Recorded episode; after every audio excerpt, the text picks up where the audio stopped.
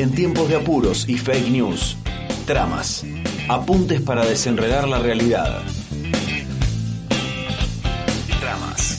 Tienes un poder mejor, tienes un nuevo reloj. Ya no tienes cuenta en el sol.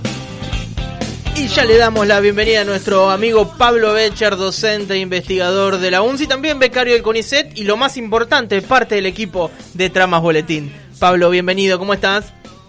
Hola, bien, buenas, ¿cómo están, Bir, eh. José, ahí la producción? Espero que estén Bueno, muy bien. Muy bien, muy bien. Eh, gracias Pablo por estar ahí conectado eh, como cada no sé cuántos días nos volvemos a encontrar con vos, Pablo.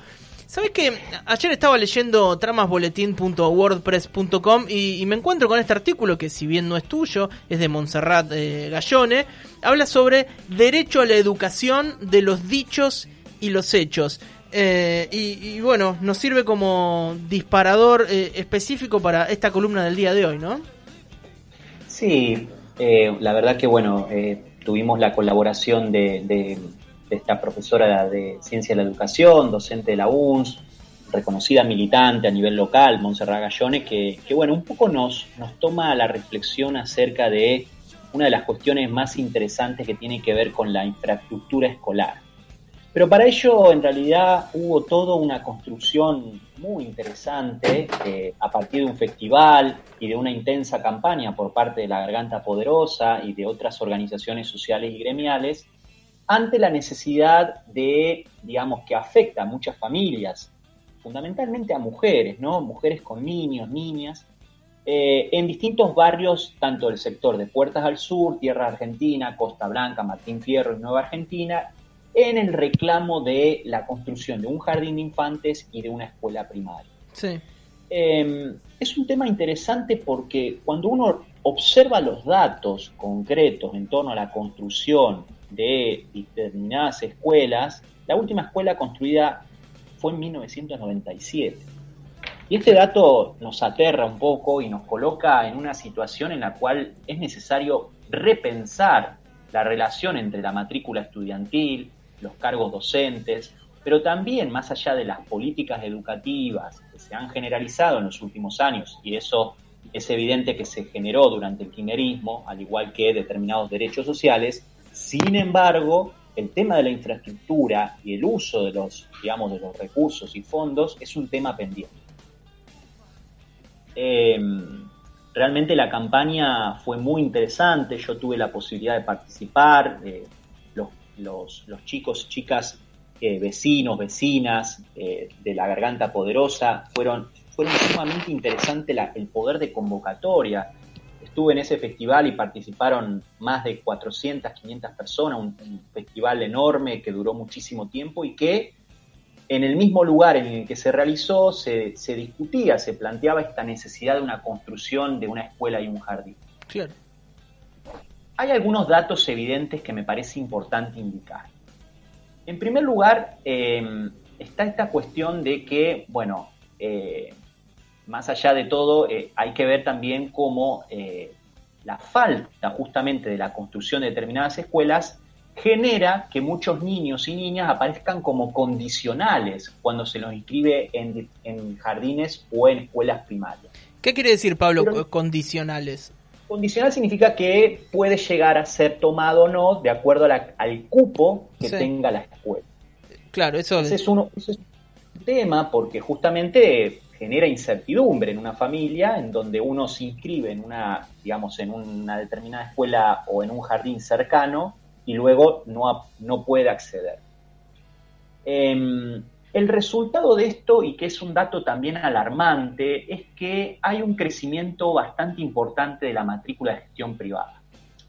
Esto no significa que en los barrios más vulnerables la gente termine yendo a una escuela privada, pero sí nos, nos está indicando que la falta de construcción y la imposibilidad de muchos niños de poder ser inscritos en escuelas públicas se compensan, aunque esto hay que discutirlo y, verlo con mayor profundidad, en un crecimiento de la educación de gestión privada. Eso es un dato que aparece relevante desde el 2014 hasta la actualidad. Eh, es un dato digamos, concreto, el, el crecimiento no solamente de la matrícula estudiantil en privados, sino también de las, los establecimientos de educación privada en la ciudad. Otro punto también que se planteaba en la campaña era el tema de la distancia. Y acá me quiero detener porque es un tema muy interesante. Eh, a veces uno piensa, bueno, 10 cuadras, 12 cuadras, ¿qué será? En un barrio realmente es un tema muy difícil de, calcular y a su vez de superar, porque implica en muchos casos que las madres, eh, fundamentalmente las madres, tengan que viajar, en muchos casos a pie, para llevar a sus hijos a las escuelas, a los jardines. Y acá no estamos hablando de una distancia corta, sino que estamos hablando de escuelas que quedan a 25 cuadras de, de, digamos, del barrio en donde sí. viven estas personas. Es, es un tema, por ejemplo, en un día lluvioso o en un día con mucho viento, es un tema que nos, nos alerta un poco y nos pone al descubierto también la, las dificultades que hay en este, en este proceso. Sí, pienso, Pablo, también en familias numerosas, donde por ahí para llevar a un nene a la escuela tenés que movilizar a, a tres más, ¿no? Que son chiquitos, claro. no tenés a alguien que los cuide, estás solo o sola en la casa y tenés que ir con todos a, a cuesta, ¿no? No queda otra, ¿no? Eso hace más difícil todo. En parte, digamos, es, es importante que la, la, la extensión de la obligatoriedad escolar fue un proceso muy importante para la educación.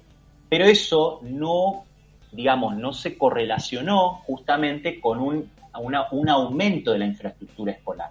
Entonces lo que hoy vemos es una enorme matrícula, cargos docentes que crecen, pero que tampoco se absorben justamente porque en esta situación aparecen muchas fusiones de curso o aparecen, en los últimos años eso se vio con mayor intensidad, también cursos que se digamos, muy numerosos que se nuclean en, una sola, en, en, en un solo turno.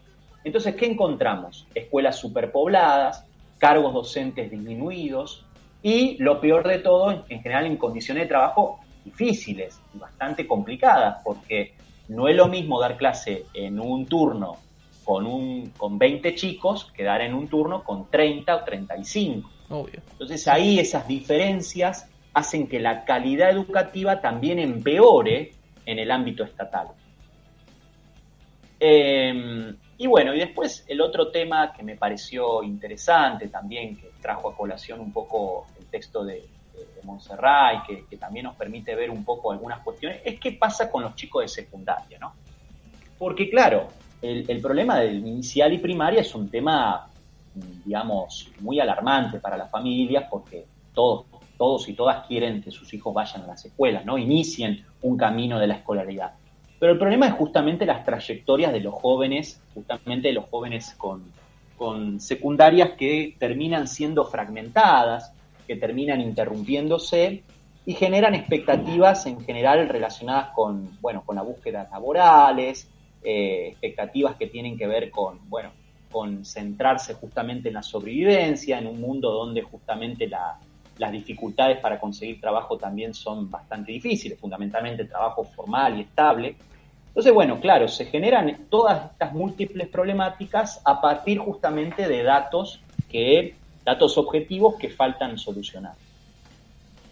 Eh, así que bueno, un poco esa es la, la idea del, del, texto, la idea de la columna de hoy. Y yo quería rescatar algo que a mí me parece muy interesante y que viene trabajando la, la poderosa, pero también hay distintos trabajos en la ciudad un poco invisibilizados, que son interesantes de ver, que tienen que ver con este concepto de educación popular, que es un concepto que, bueno, que, aparece un poco como en los últimos años, bueno, se ve a Freire como una especie de, de concepto naif, ¿no? Freire como un, un personaje ameno, ¿no? El, el, hombre de la barbita que, que nos ayuda y que... Pero hay algo mucho más mucho más complejo en el pensamiento de Freire, que es muy necesario de, retomar, y que tiene que ver con cómo Freire piensa o pensó, y, de alguna forma el legado posterior, es de la significatividad de la educación. ¿Para qué sirve la educación? ¿Cuáles son los fines? Esos fines que él resumía en los fines de la liberación, de la posibilidad de autonomía, de la posibilidad de expresión propia. Esto es algo que está empezando y que ha aparecido ya hace muchos años en Bahía Blanca, en distintos territorios, y que tienen que ver con estos talleres de educación popular, talleres que buscan no solamente los bachilleratos, la alfabetización de adultos, sino también que buscan recuperar la significatividad de la lucha de estos, de estos territorios. Eh, me parece un tema central, ¿no? Y, que parte justamente de los saberes de estas personas, del propio diálogo, de la interrelación con otros, de, comprensión y no de una empatía que tiene que ver con, bueno, me pongo en el lugar del otro y, me da, digamos, lo hago porque me parece que me da hasta cierta lástima. Y no, no, eso no. Esa, esa solidaridad no es la que se busca, sino que es justamente la posibilidad de transformación y de transformación propia en torno a cómo comprender los saberes y cómo poder de alguna forma recuperar el diálogo, la empatía, la solidaridad pero una solidaridad que esté acompañada con el compromiso. Y ahí me parece que es esencial este trabajo que vienen haciendo estas organizaciones en diferentes lugares del barrio para recuperar lo que, lo que la gente quiere expresar. Sí, y escuchar a la, gente en los barrios, ¿no? Me parece que está ahí, entender cuál es la, la verdadera necesidad, porque después de un escritorio en el centro de la ciudad, por ahí es más fácil opinar o buscarle la vuelta, ¿no? Pero cuando tenés que hacer 25 cuadras con los pibes a cuesta, un día de lluvia, se te queman los papeles, ¿no? Tal cual, tal cual. Pablo. Sí, sí, sí.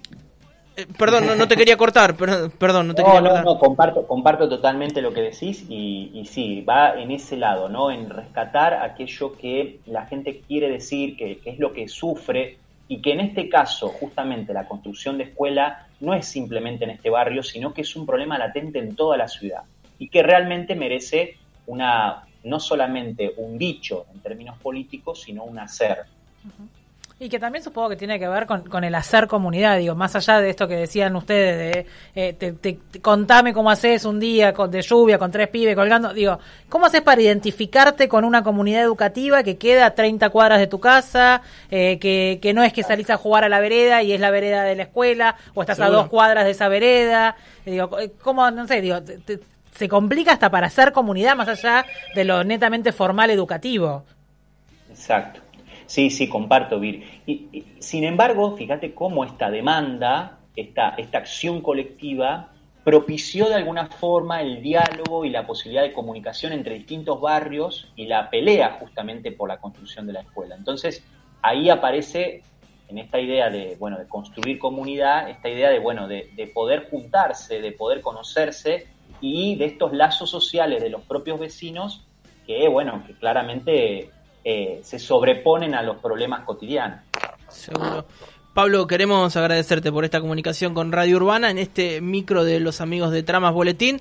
Recomendarle a la gente que está escuchando el texto en el que estás haciendo referencia, Derecho a la Educación de los Dichos y los Hechos por Montserrat Gallone en www.tramasboletín.wordpress.com y lo que siempre decimos, sigan a los chicos en las redes sociales, arroba tramas boletín, le dan me gusta, comparten, comentan y todo eso que hace que esta rueda pueda seguir funcionando. Pablo, un abrazo grande y será hasta cualquier momento. Bueno, muchísimas gracias, un abrazo grande. Por favor, gracias a vos Pablo y siempre muy claro, te agradecemos de verdad. Bueno, esto vamos charlando con parte del equipo de tramas en esta oportunidad con Pablo Becher, que es docente e investigador de la UNCI y también becario del CONICET.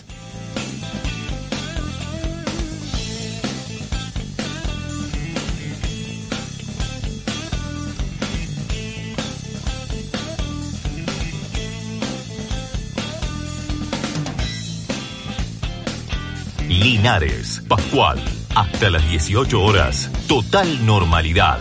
Por Radio Urbana